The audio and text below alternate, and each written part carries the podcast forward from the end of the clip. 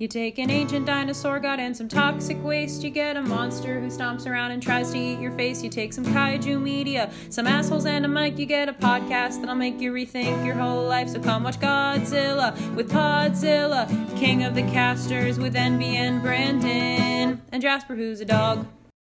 Welcome to Podzilla King of the Casters. I'm your host, NB Nightingale. And I'm your other host, Brandon.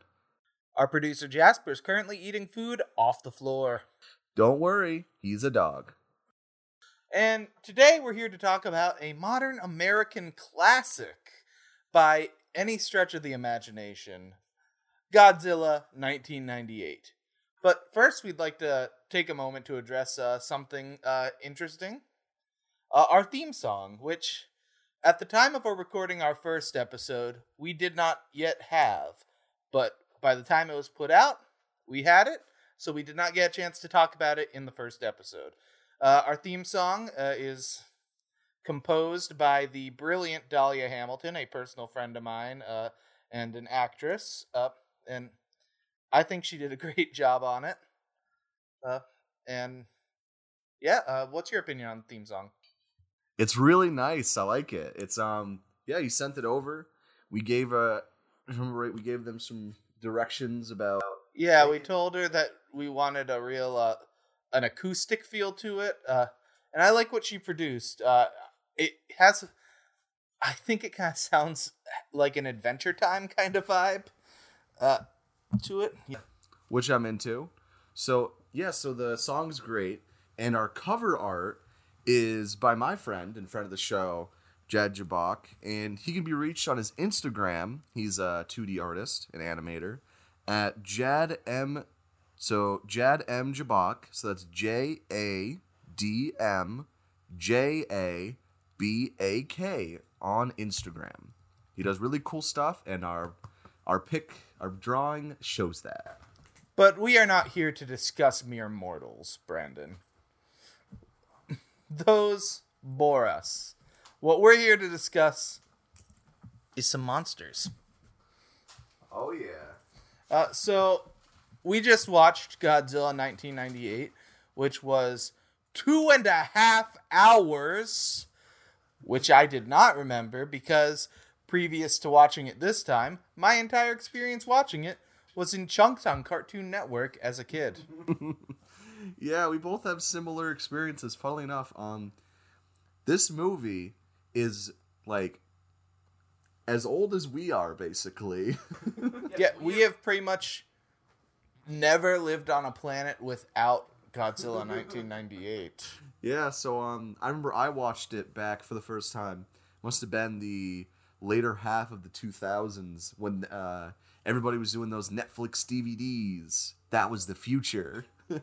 yeah, so uh, in 1998, uh, well, in Godzilla 1998, uh, in 1998, uh, Bill Clinton was impeached for a blowjob in the Oval Office.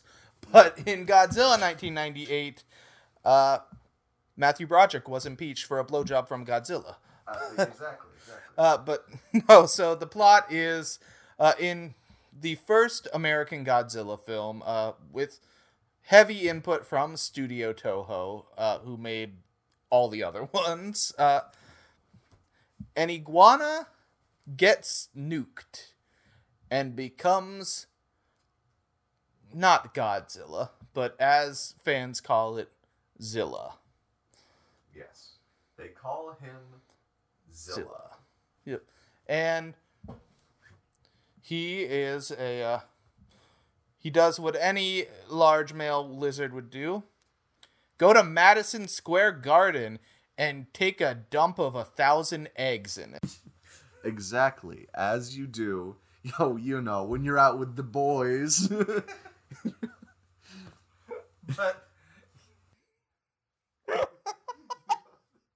but um yeah, Matthew Broderick and uh the uh the French want to stop that. Uh so they blow up Madison Square Garden and then, God, that makes Zilla very mad. And they blow Zilla up.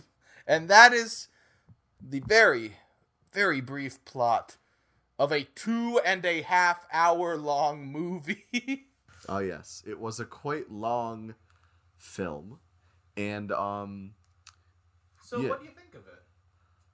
well, I want to say one more thing about the film synopsis, Okay. and that is what we thought was an after credit scene. We both thought it was. Yeah, we remembered it as an after credit scene. Uh, the film ends with one of the eggs survived being blown up and it hatches.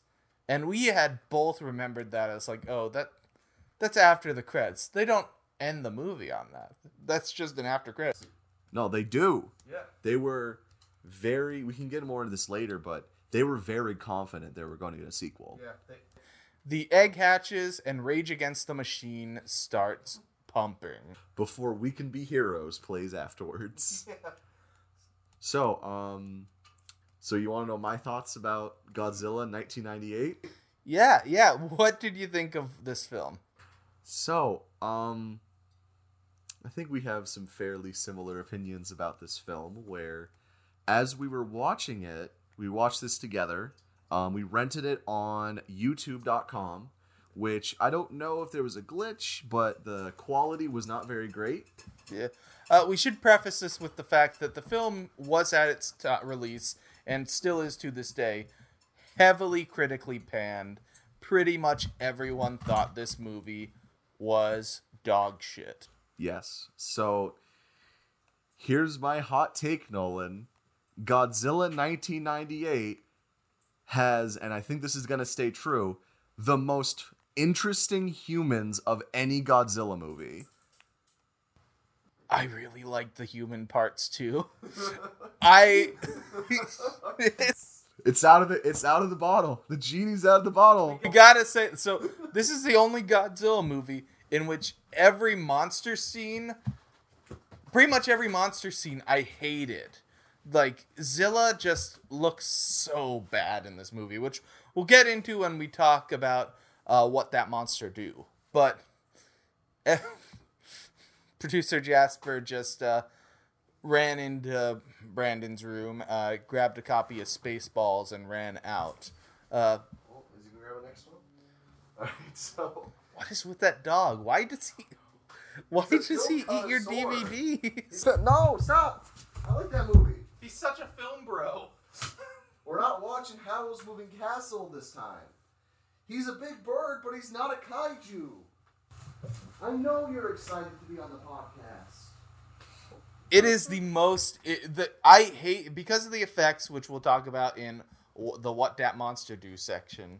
Uh, I did not care for any scene with Zilla, but everything else around the movie, I really liked, and I did not expect to like it. Well, uh, let me preface it with it's almost any scene where you see Godzilla fully. Like our one of my favorite scenes in the movie is the fisherman scene. Oh yeah, there's this great scene with the fisherman where, uh, in which he's just throwing a line out in the Hudson. A couple of the regulars in the area are making fun of him because you're not gonna catch fish in the Hudson River, but he does it every day, and he catches something, and it yanks the pole out of his hand, and he sees Zilla rising, and then he's running, and just the the friggin' dock is exploding behind him. It's so good. Looks so cool. It's oh, there's so many scenes. There's scenes where um, there's another scene that's really really cool near the beginning, where it's those fishing boats. Yeah. It's those three fishing boats, and you know they're I think they're all connected by one net, so they're trying to get fish, and they're like, something's pulling us. Like, what's this big fish we got? And so Zilla is so big that the boats are starting to sink because he's pulling them along. It's so ah, mwah, perfection, and we could preface this with We know the movie is not good. Yes. We we are aware. We watched it, but but it was so f- enjoyable. yeah here's the thing um and this is a different kind of enjoyability than oh it's so bad it's good we've like we've talked about this a little bit. It's not that. Like there are genuine jokes that hit really good. It's the same way I feel about a lot of Godzilla movies in that it is a in that if I turn it's a I don't want to say turn your brain off movie because that sounds like such a condescending intellectual thing to say, but it is a movie that is dumb and it knows it's dumb and you can have such a fun time with it. Yes, it is. It's it's a gold mine with that. Like all of the human characters are so much fun and this really fun time. And I think in terms of that level of enjoyability with a movie like this, the human the human characters are more fun in this than they were in Zilla 954. Yeah. So, um, I will say that in terms of what I enjoy about Godzilla movies, I think how they framed or how they did these human characters is the best way they could do them for this kind of movie. It is, and it is a reversal of how I feel about most Godzilla movies, in that I love everything with the humans and did not care for every time I had to see Zilla. the entire thing. There are some exceptions I can get into. But yeah, I wrote uh, the fishing scene, stars next to it, cinema gold. it was it was lovely. There's um yeah, there was never I'm walking here, which we both thought was going to occur at some point. Yeah, it seemed like such an obvious thing for a New York-based movie. Yeah, there's a lot of really fun stuff involving the humans. Like it's like you said, it's dumb and it knows it's dumb. Yeah. So with with our initial thoughts out though, it's time for uh, a favorite segment. What that monster do? In which Brandon takes the reins. Uh, I contribute, but Brandon takes the reins to talk about uh, the character design of the monster and some of the special effects. Yeah, so Godzilla 1998 is. I can start by talking about what sort of the 3D industry was like at that point, and then I can work my way to how we arrived at the design we did. Yeah, which it is important to note to note uh, right off the bat. We talked a lot about suitmation last time being the main uh, use of effects during uh, the original Godzilla, or not last week, but two weeks ago. Yeah. Uh, folks, we do not record these right before they go up. These are in the can for a while beforehand. Uh, but yeah, so this one is primarily CG. Yes. So I'll say in the 1998 sphere.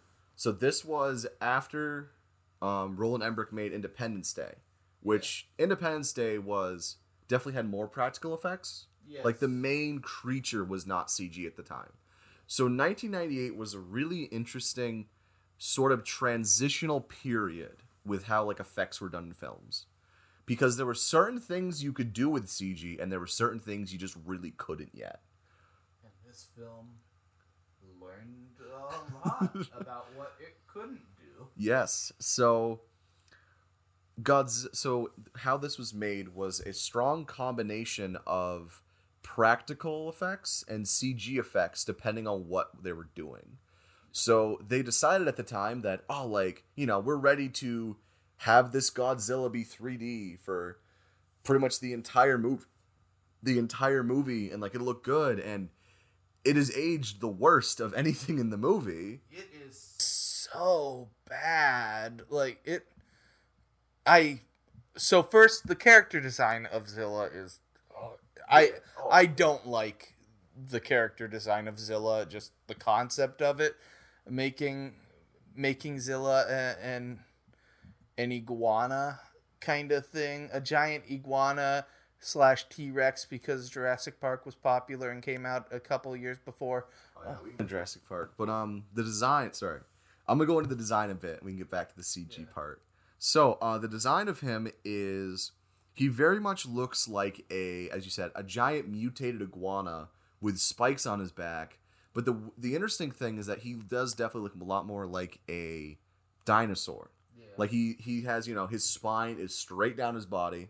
Mm-hmm. He is not upright, which has been the appearance of pretty much the upright sort of bipedal, more human-like appearance has been with Godzilla since like the start.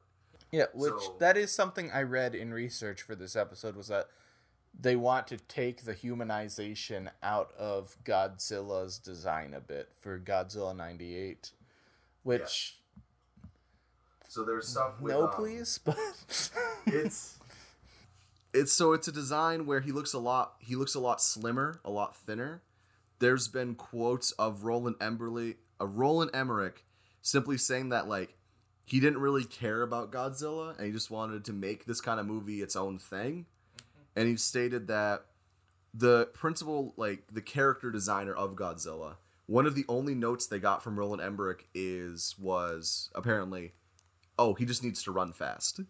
So when you look at his design, he's very le- he's very slim, slim and you know, thin and sleek, so it makes sense. Yeah. And he's got this big jaw, right? You notice that he's got like this big Yeah. square head. Do you want to know where that comes from? where Do you remember the 1960s Disney movie, The Jungle Book? I do. I am glad you do. Shere Khan. It's Shere Khan. Oh my So they use Shere Khan as an example of that sort of like Thanos shovel chin, shovel chin. So I I don't like a fast moving Zilla, which I think was a large aspect of why I didn't like uh, Zilla's design because Godzilla is an imposing, slow moving thing, and the fear comes not from the fact that he's going to catch you so fast. The fear comes from the fact that there's nowhere you can run. yeah, because he's very large and he can just he he'll get to you eventually. But Zilla is Hopping on top of buildings, just uh, yeah he doesn't have Cirque du Soleil crap. Yeah. He doesn't have the weight that a creature that size should. Yeah, and it's like pretty obvious about that. So when they were designing him, they were going for that kind of look. And you know, they they achieved it. He's sleek, he's iguana like, but it's so radically different than how, you know, Toho Godzilla is supposed to be that if you didn't name the movie Godzilla and you made no references to it, there's a strong likelihood people wouldn't even make the connection. Yeah. They'd get that it's a monster movie, but I you wouldn't get the ref you wouldn't get the frame of reference to Godzilla. You'd think like a 1950s B movie kind of thing and a lot of Jurassic Park again. Yeah. So then, um, yeah, getting back into the effects for it. So you know, 1998, they could do oh, big CG monster. I guess they tried doing it. They could do a you know certain kind of effects like that. What they couldn't do was like Fish. they couldn't do yeah they couldn't do fish. They're bugged me so much I knew, like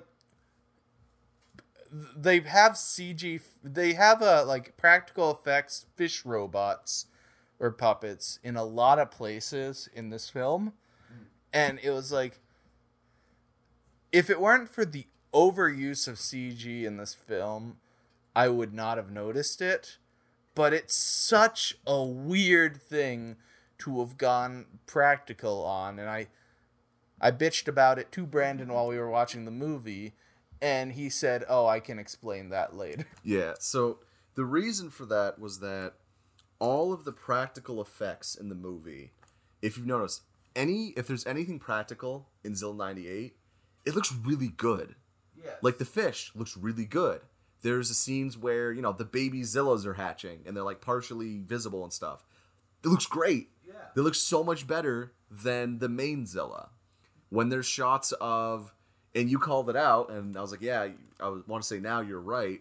Whenever there's shots of, towards the end of the movie, when there's the second like bait of fish, and there's a zoom in of Godzilla's like just eyeball in his, you know, Yeah. surrounding area, that was an animatronic, and it's one of the best looking things for him in the movie. is entirely.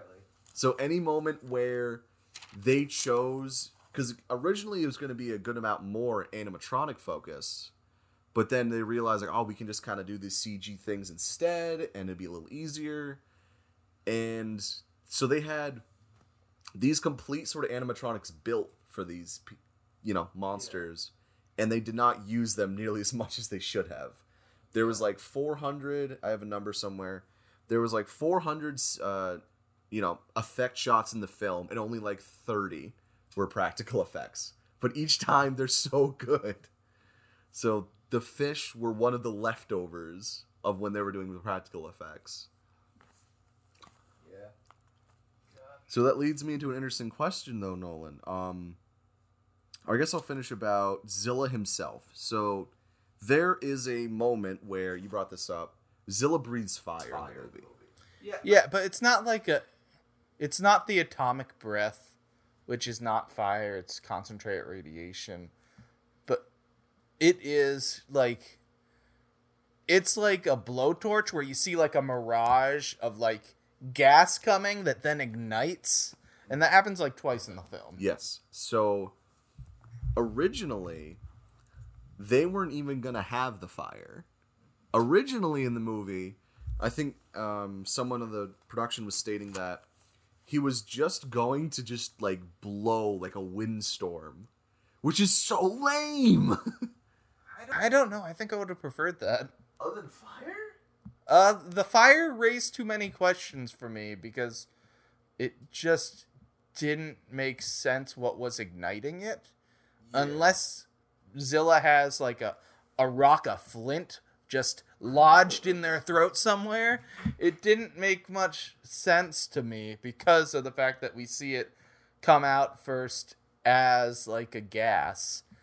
But I think It was a late change, is what I'll say. Is it was after some fan backlash after seeing that. They tweaked it. I think they did not have much time to fix it, so they just like ah the fire effect, and that was about all they w- did with it. that makes sense. Just yeah, that that makes a lot of sense. So we can get into because we do want to focus on Zilla a good amount, but then we can get into more about like some of the production things. So the interesting thing is you brought this up earlier. In this movie, Zilla has pretty much no anthropomorphic pro- uh, qualities. Uh, which is why it's called Zilla by the fans, for the record, because Godzilla is not just a mindless animal as Zilla is portrayed. Like, Godzilla has a human intelligence, if not more, is the all has always been the assumed thing about him.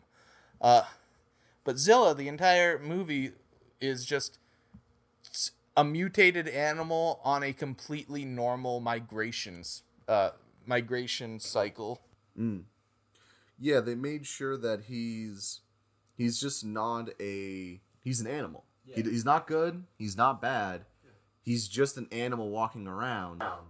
They So they even outright Matthew Broderick has a line about that at one point out where he where he just says you're thinking about this as if he's trying to hide from you and trick you. He's an animal. He doesn't think like that. And it's I get why they put that line in there to differentiate. I did not like the line because I want a smart Godzilla. Yeah, there's a quote from uh from someone on the production who stated that we were creating an animal, we weren't creating a monster. And I think that adds a good amount of problems to it. Create a monster, please. Yeah, we like want a monsters. We want a monster. So it's it's a disappointing thing because as I was saying earlier, if if this was like a more traditional Godzilla monster with the same human stuff going on, S tier. It would have been so good. like Yeah, I I really agree that I think this movie was a couple of bad decisions away from being an actually really good movie. in terms of like, you know, what you're looking for in this kind of film. Where No, I just think like legitimately two or three choi- huge choices they made make it bring it down to this dumb but fun level for us. I think it would have just been legitimately a good movie if it made the right choice two or three times. I guess that answers the question I written it I wrote in where like if Zilla was better would this like would this be a great movie? Like yeah. It re- release the a new cut of the movie and just change everything about Zilla and boom, classic. I think we have like a this is this is definitely a nuclear hot take. I don't think anybody else has ever said this. This is a not a take I expected to have before sitting down and watching this film. I mean, we kind of built the first throughout the first two episodes of this podcast a joke where we were sarcastically calling the movie excellent, but it was clearly sarcastic. But now we actually really like the movie and we're not sure what to do with that. We've ruined our bit so early. it's it's insane. It's so wild that it's it's it's good. So so you said this is a two and a half hour movie, yeah. right? What did you feel about the pacing of this movie? I think the pacing was actually great. It didn't feel like it did it. it did not feel like a two and a half hour movie. It like we had to stop a couple of times, but that was not because we were getting exhausted with the movie. That was because our producer Jasper uh, needs to poop sometimes. uh, but yeah, it did not feel its runtime at all. If if I watched it without knowing the runtime and someone said, "Yeah, that was like an hour 45," I would believe them. It's- I mean, yeah, this is wild. Like, this is I Godzilla '98. Pretty good movie. Yeah. So, um, you brought up before the podcast about wow, there's a lot of Simpson actors in this movie. Yeah, there are a lot. So, one of the four main characters is played by Hank Azaria. Uh, a minor antagonist is played by Harry Shearer, and there's a cameo by Nancy Cartwright. All of whom ha- are, well, Harry Shearer and Hank Azaria are char- voice like a bunch of the townspeople uh, in The Simpsons, and Nancy Cartwright primarily voices Bart Simpson and some of the other school children. Yeah. So, I mean, you're on the money with it. Godzilla 1998 has more Simpsons actors in it than any other project, like any other media besides Simpsons itself. is the biggest one. So, so that is Was that an intentional choice? But did it say anything about that being an intentional choice by Roland Emmerich? I think it said he was a big Simpsons fan. So I mean, there we go. Do you have any other monster design things, or should we go on to talk? We're kind of transitioning right now into talking about the movie proper, but Yeah. So the last thing I would say about the design for Godzilla was it was a hard time getting. So when they agreed with, you know, it was made by TriStar Pictures. That was the studio that made it, and they had to make an agreement with Toho. And when they got the rights to get the rights to Godzilla, they had at least a like it sort of varies. I think it's sort of maybe it's gone longer with Legend about how long the list of things they had to do with him was. yeah, But they disregarded a good amount of it because one of the most important ones was Godzilla doesn't kill people. Godzilla has a body count in this movie. yeah, it's he. ki- He directly kills, but off screen, an entire fishing boat except for one person. Uh, in Japan, where he originates, uh, even though he's a mutant iguana, which are from the Galapagos Islands, but okay. Uh, and uh, and then uh, then we, but on screen, we very directly see Godzilla just kill a dude in a helicopter. Who there's a prolonged chase sequence of the dude in the helicopter trying to get away from Zilla and just being like, I'm not gonna make it, and like having this emotional thing. Then he thinks he's free, and he's like, oh. And then Walt chomped from the bottom. Mm. I put Yeah. too many visual Ooh, jokes ooh. into this. Yeah. So I have a last quote from Emmerich himself. So he decided when they had an old script written for this movie before Emmerich came in to direct, and he said he didn't like it because there was two monsters fighting at the end. Oh, no, no. I'm so no. sorry. But yeah, so the original script, I looked into this the original idea was gonna be for it to be a Moby Dick kind of thing, Oh. in which it was gonna be the classic Godzilla, who has been reigning in horror over the world for generations, and then a a woman whose husband was collateral damage to a, to a Godzilla attack is the Ahab trying to track him down and kill him, which is such an obvious concept that I'm surprised it hasn't happened yet Well, as-. As far as we're aware, As far as we're aware. we haven't gotten into much of the the Netflix animated things or Yeah. the series or any of those things. Yeah. Who knows? But um, yeah. So unfortunately, that's something. But um, the quote was that Emmerich stated that I didn't want to make the original Godzilla. I wanted nothing to do with it. I wanted to make my own. We took part of the original movie's basic storyline, and that the creature becomes created by radiation and it all becomes a big challenge. But that's all we took. Then we asked ourselves what we do today with a monster movie in a story like that. We forgot everything about the original Godzilla right there. So, You can't see this because it's a podcast, but I feel like my face is showing a lot of dissatisfaction with that quote. After I just went out on a huge limb and said, Oh my god, I think I love this movie, to then find out that Roland Emmerich was really shitty about making this movie. Like- extra layers. like I hate being one of those it's disrespectful to the fans people. I think those people are kind of annoying, especially in other properties like uh, when Marvel and DC and Star Wars fans are talking about changes to the comic books or whatever. But oh, oh my god, dude!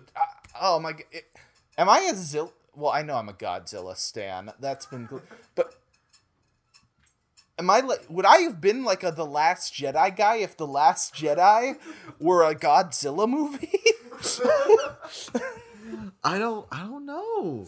It's a hard thing. I mean, the question is if you were if you were big Godzilla fans when this came out in 1998, I think we probably would have gone with the wave of oh everybody else is talking bad about it. But this movie has been so far separated from that now in terms of how old it is. Like nope. We're like I think we're probably will know people talking about Godzilla in 1998 in about 3 years. like, yeah. Uh, the only major talk about that movie I know of is the Doug Walker review. he remembers it, so you don't have to. By the way, um, an important an important uh, time time in Godzilla 1998 is at 43 minutes and 7 seconds into Godzilla 1998. Um, the titular main character says, Well, not titular. Matthew Broderick's name in the movie is not Godzilla. Matthew Broderick. it's like it's like Nico Zootatopoulos or something. It's something really Greek. Zertopoulos? He says that like four times in the movie. Or, um, It's like Tatop. It looks like Tatopoulos, but it's apparently pronounced like Zotopoulos. I wrote it in somewhere, but I can't. It's very Greek, and my It's Satopoulos.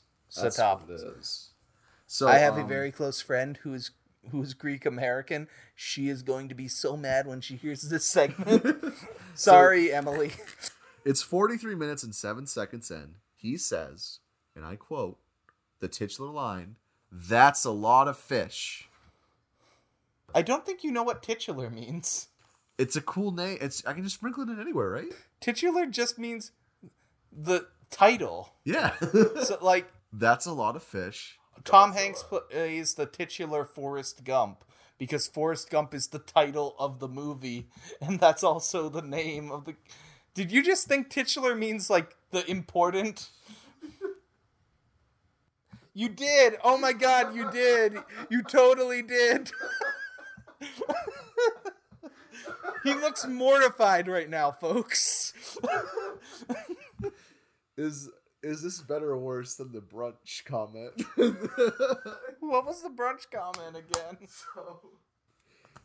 We're just going through the line of new things I learned recently. Now I know that titular, it there's title pretty much in it. Oh my god. So this is one of those moments where, because of how my brain works, sometimes I just go, "Oh, I guess that's how that word means," but I don't. I never look into it. I never look into it. So an important part of that, an important example, was we grew up in a rural bumblefuck nowhere place, We did. in like very rural. a lot of our wonderful fans are from that place. Uh, yeah. We love you, Lisbon. We swear. yes, you know, it's it's a rural place. Um, so I did not hear the term brunch very often. I heard breakfast, dinner, lunch. Never heard brunch in my life. Pretty much. I go to college and I go, whoa, they got like brunch at my college like cafeteria. Sick. I guess that's just between breakfast and and lunch. Like it's that in between. Like it's a it's a different kind of breakfast thing. You do it later. Awesome. Awesome. Great. So about 4 years go by of knowing that word and I'm just sitting with my girlfriend one day and then she goes, "Yeah, we like let's have brunch tomorrow and cuz we're going to wake up late." And I go I go, "Oh yeah, brunch." And she goes, "Yeah, yeah, brunch." Like the and I'm like, "What what time is that?" She goes, "Oh, you know, between breakfast and lunch, brunch, breakfast, lunch, brunch." And I look at her like some light had just gone off in my head.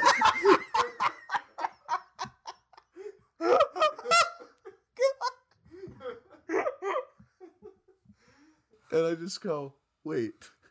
Wait a second. Brunch is not a word in its own right.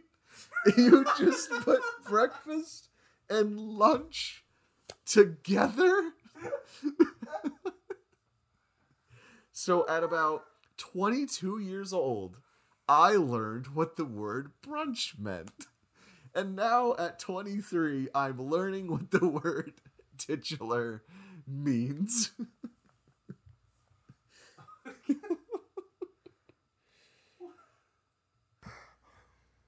Let's talk about the actual movie, folks. we are So anyway, 38 um, minutes into this episode into this recording session. I don't know how long into the episode it'll be. Uh, There was some stuff with the dog that's gonna get cut in the middle, but let's let's talk about the movie. Yeah.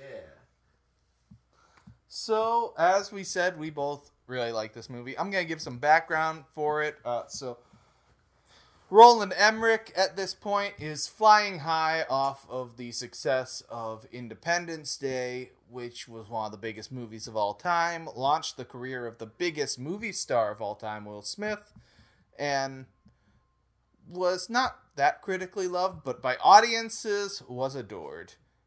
But again, was not that critically loved, which will be important when we discuss something later on. A loving tribute, if you would. 'Cause, uh, so, but he decides to make this Godzilla movie that has been kind of been been shopped around in different forms for a while, and he and his uh his constant co-writer on his scripts, Dean Devlin, they take on the the project and make the glorious movie we watched. yes. But Roland Emmerich is an interesting guy in Hollywood because he's extremely French, uh, but makes almost exclusively uh, movies that are extremely pro-American. This is the only film I've ever seen of his where the French thing makes a lot of sense. Uh, Oh yeah, given the titular. Oh my god. Oh my god, no. given. Given the significant. Given the fact that the second build uh main character the second build of the gr- of the cast and second or third most important character is played by Jean Reno as a member of a French secret service group that is trying to destroy all evidence of God of Zilla because they made him. Yeah, the French, you know, the French, the the strongest purveyors of nuclear arsenals, created Godzilla. Yes, famous for their nuclear overreach. the French may accidentally created a nuclear monster that then wreaked havoc on America that has never done anything wrong with uh, atomic weapons. Ever. Nothing. It, it's like that Arrested Development thing. I've never done anything wrong in my life. And then Godzilla 1998 goes, I know, and I love you for it. Oh, that's uh, Parks and Rec. oh, it's Parks and Rec? Oh, okay. But it, it so this film is that's kind of a weird aspect of this film, how it wants to talk about nukes and nuclear testing and nuclear power in general, but never and takes place in America, but never once references how those two things might intersect. America's just the poor victim in in this, but you know, the French are at, the French messed up and made Zilla, and the movie opens in Chernobyl, and and you know, uh, Three Mile Island. Who? What? I I haven't heard of that. What? Oh, two two cities in Japan. What? Those, those probably just uh, ghost towns. Probably just. What? Yeah, don't worry about it. So the thing was that um, it was really interesting about the nuclear weapons and how that relates to. I guess this brings it back to Godzilla as a as this character Zilla in this movie. He gets killed by just a few torpedoes or like a few missiles. he goes out like a bitch. Yeah, so it's the interesting thing where compared to, you know, the previous Godzilla movie we see in 1954, Godzilla does die in that movie from a incredibly experimental new kind of weaponry. That the oxygen destroyer. Yeah. a thing that does not just go boom, it destroys oxygen. Yeah, it's aggressive. So I think that could be some kind of connection with it in that in this one it's like, oh no, like, you know, oh, Zilla's just an animal and oh, we us Americans, we can still take it out. Kaboom kaboom. Another important thing is uh, the Roland Emmerich. Uh, I'm not the first person to observe this. Is heavily inspired by Steven Spielberg, and that is on display a lot. Just in his general cinematic language, is very based on the kind of bits that Spielberg would do in his movies, like an extended bit where the uh, where Harry Shearer's character is being an asshole to his secretary, and she's just in awe as Zilla passes behind them, and he's completely unaware. He looks, nothing's there. Looks back, the tail waves behind him, which is a very Spielberg bit. And I saw two major Spielberg films inspiring a lot of this movie. The uh he did kind of on steroids versions of two famous parts of Jaws in this one both of which we've already just talked about uh, the dock scene that we loved in Jaws there's a famous fishing dock scene in which what happens is the uh, the entire dock gets pulled out to sea by the shark. Uh, and this is the reverse in that Godzilla comes towards the uh, the dock and destroys it, uh, and then the uh, like the last half of Jaws is mostly them throwing large buoys to try and make it so Jaws can't swim off, and it not working because Jaws is so strong he just swims and pulls the buoys under, and we got an on steroids version of that with the fishing boats. As a third one, there is a moment where Matthew Broderick gets a what's it called a zoom dolly. Oh yeah, he does.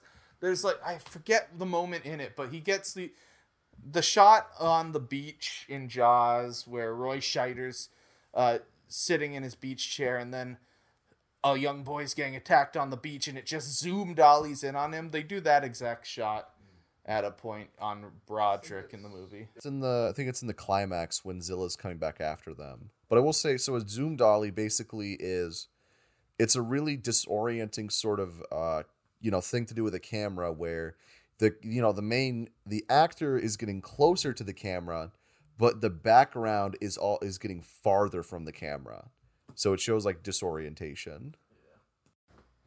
Uh, so, yeah, that's the uh, Jaws influence, and then obviously, because we've talked about it a couple of times, Close Encounters of the Third Kind. Munich, actually. no, it's Jurassic Park, folks. The uh, Zilla looks like the T Rex, and then the the mini Zillas in Madison Square Garden all look and act exactly like the Velociraptors. Uh, and so that is a heavy influence on this film, very clearly, and I'd guess a large uh, reason this film got greenlit uh, would be how popular Jurassic Park was. Speaking of. Brandon, is Jurassic Park a kaiju movie? That's an interesting question. Um, so I think overall kaiju movie can be pretty broadly interpreted as monst like a monster movie, but it Big monster. that's the different that's the big difference is it has to be a big monster. It can't be like little ones or anything like that. It has to be a large creature that has a significant impact on the plot. Yeah, and like large, large. Like I wouldn't even consider the T Rex a kaiju. It's not big enough. It's like it's like two stories tall, but it's not like it's like the size of an elephant. It's not an otherworldly huge. The Brontosaurus, I would count it, which might be why Jurassic Park doesn't count as a kaiju movie because the Brontosaurus is only in a scene of that movie. Mm-hmm. And I think one of the things we determined was even if we consider a th- a monster in a film to be a kaiju, unless it is the main conflict of the film, it does not count as a kaiju movie. And that sort of will save us from dealing with some kind of movie where you know, oh, there's a giant there's a giant thing right at the end. It's entirely there so we don't have to watch Monsters versus Aliens. It's called the the the Monsters versus Aliens defense. so it is the only one that is we we made that policy just to get out of that one. So, So um but I have I have a movie and I'm wondering if you think it's a kaiju movie cuz I think it pretty it pretty good it flies pretty good. So um Nolan, do you remember a film that came out and I believe it was the early 2010s starring Jack Black called Gulliver's Gulliver's Travels? Is Gulliver's Travels a kaiju movie? no, instantly not. How? because it's not one giant person a, a, attacking a bunch of normal sized people. It's a normal sized person, in fact, a little short. Jack Black's like my height. Uh, being besi- besieging himself upon a bunch of very tiny people. But isn't that the scale you could see if you were watching any kind of kaiju movie? Okay, but that's It's the i- size if we're go difference that if we're if we're gonna think that way, then Osmosis Jones counts as a kaiju movie because all those tiny germs who are the central characters are inside of Bill Murray, who is giant to them. Yes, but Bill Murray never has never like squashes any of them. It's that sort of size difference I think is an important aspect. Is even if it's like in Honey, let's say Honey I Shrunk the Kids. Honey, I Shrunk the Kids is not a kaiju movie. Honey, I Blew Up the Kids. I would be willing to accept as a kaiju movie. what a great title.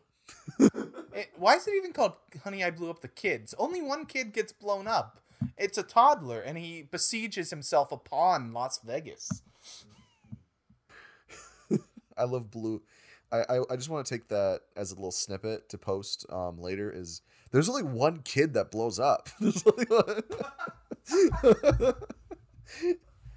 Will be useful later. Uh, so uh, okay, okay, I can see that, but I think it's that scale difference that matters. So, anyways, um, yeah, there's a we can get from this is there's a wide variety of kaiju movies. I think a distinguishing factor though could probably be that it, whether it's a real thing or not. Maybe is Moby Dick a kaiju movie? If there's Whales are it, it's normal size. Moby Dick is normal size for a whale, so I don't think so. yeah, But ah no, but like I think they have to be big in relationship to what their normal size would be.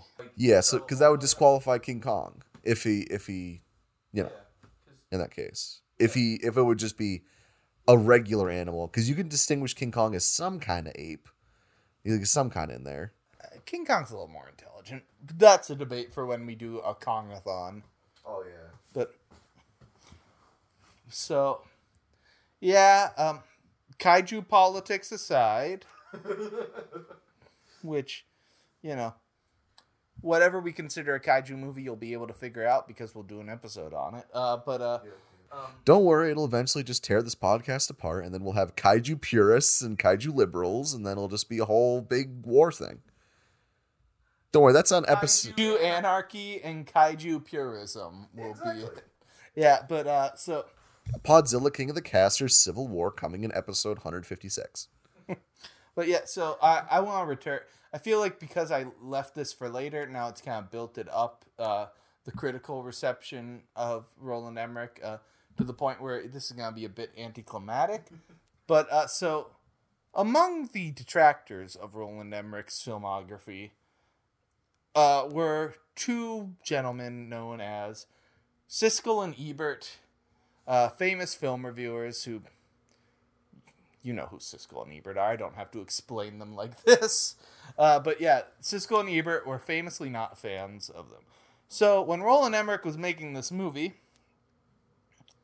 he uh he made the mayor of New York a squat man with white hair and a pair of glasses named Mayor Ebert and his fumbling assistant uh, named Gene, who was a tall, skinny man uh, who was balding, uh, which Quite subtle. you should know are exactly what Siskel and Ebert look like. Gene Siskel is Siskel's full name.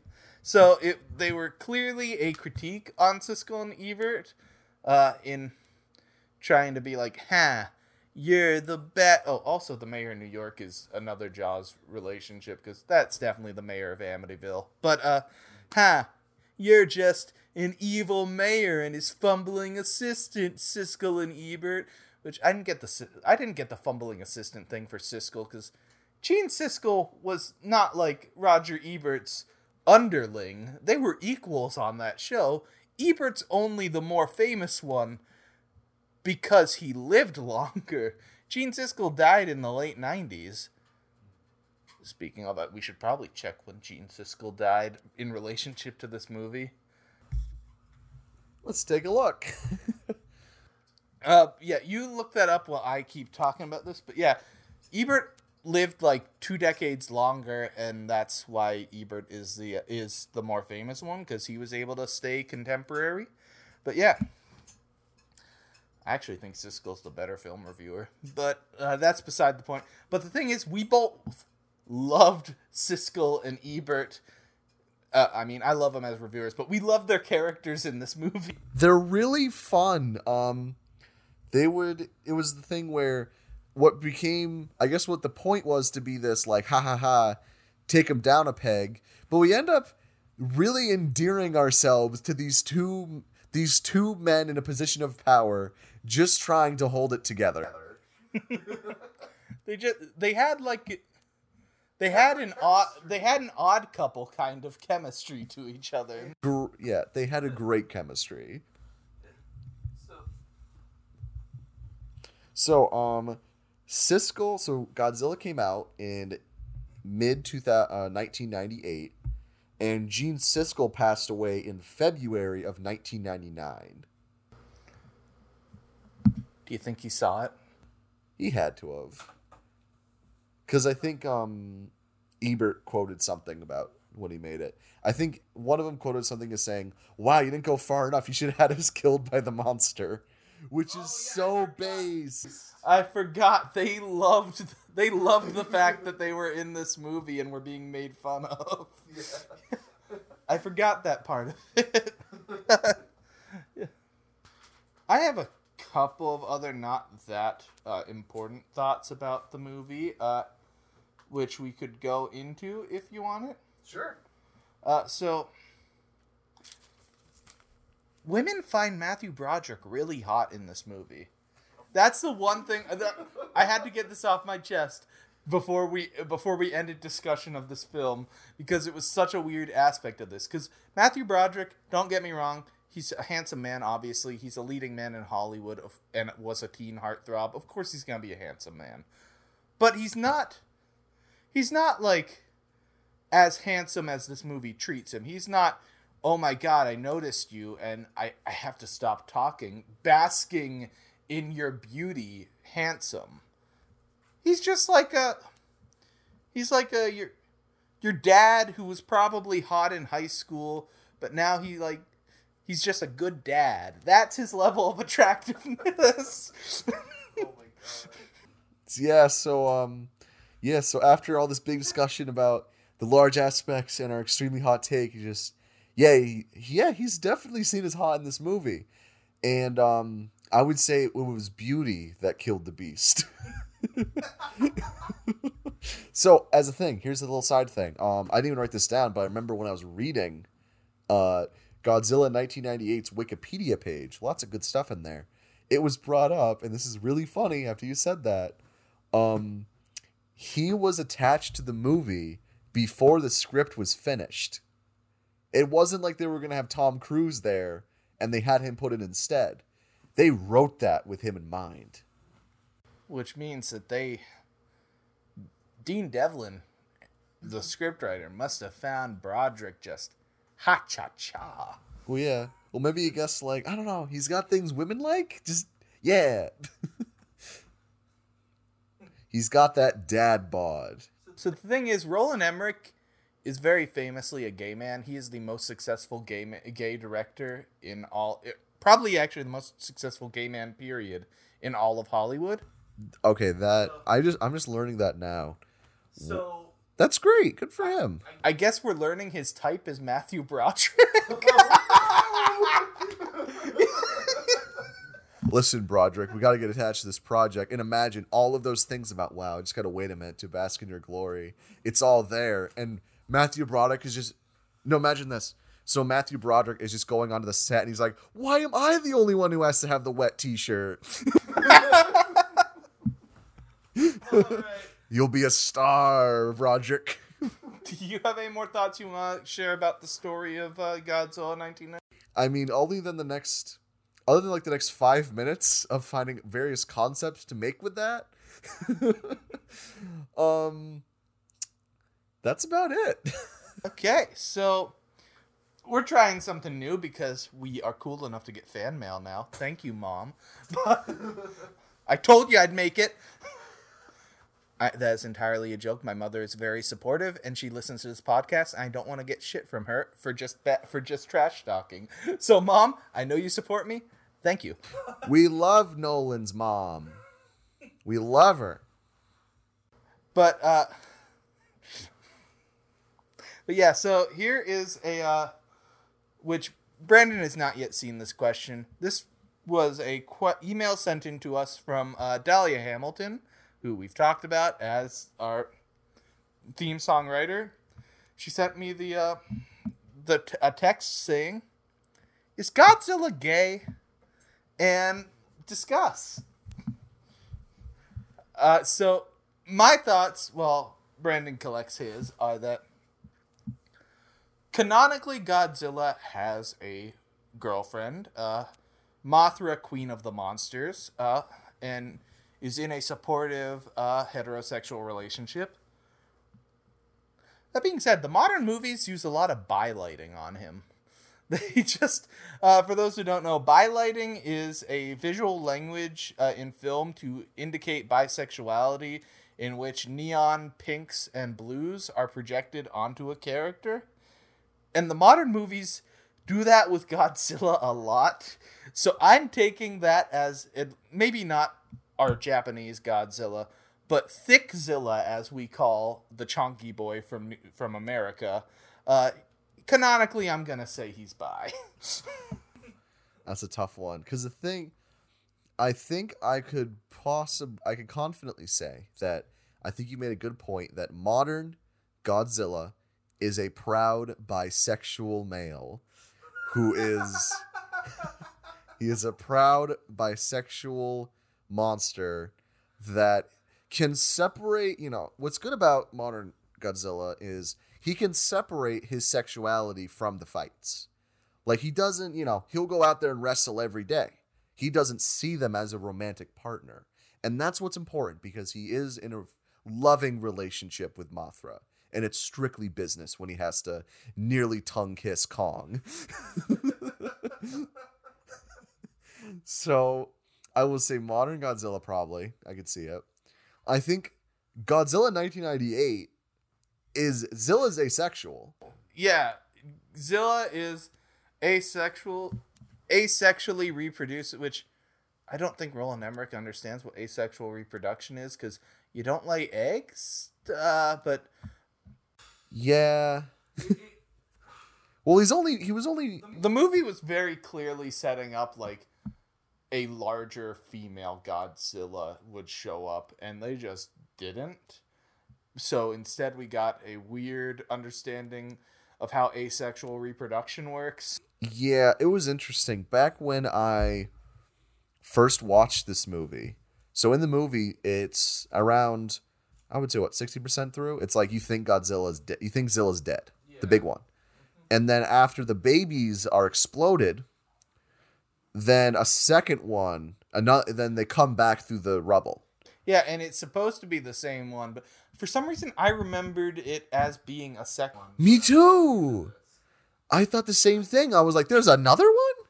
Yeah, like when I was like my memory of this movie from being a kid was that it was the ma- smaller male Godzilla and then the finale was with a large female Zilla. But apparently no, I was entirely wrong. It is asexual reproduction by egg laying. How that works. Yeah, so I'd say 1998 Zilla is asexual because he's the only one of his kind, and he's the only monster in the whole thing. And it's even said that Zilla is the only Godzilla 1998 is the only full reboot of the series from scratch, in a way that there's been no other in the universe of Godzilla 1998. Nobody knows what this thing is. It's the first one. Even like you know 2014, it's like oh we've seen this thing kind of thing. So I think 98 Zilla, asexual. Doesn't care, just wants to lay some eggs and I don't know, eat fish. And mm-hmm. then I would say we have let we have yet to figure out vintage Zilla because we do know he has a kid at some point, and I wonder if there is any explanation as to how that happened. Son of Godzilla is on the docket to be pretty soon in our uh, review cycle, so we will uh, we'll figure that out soon. Yes, I will say it would be incredibly iconic if the vintage Zilla was just full on gay. it's not going to happen, but if there's no implication of it being s of anything else, we'll just go with that. I'm joking. He's he's very coded um, you know, I'm guessing Mothra's the girlfriend, but I don't know where the baby Zilla comes from anyways.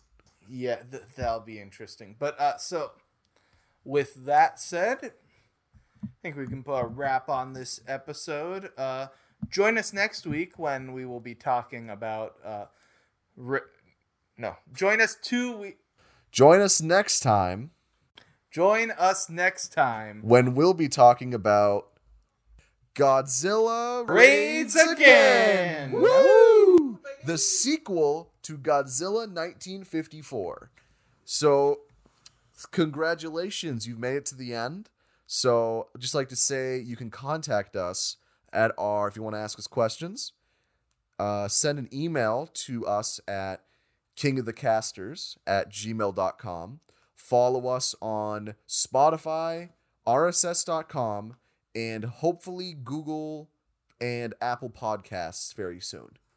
We're hoping by the time this episode goes up, that will be true. Yes. It might not be though.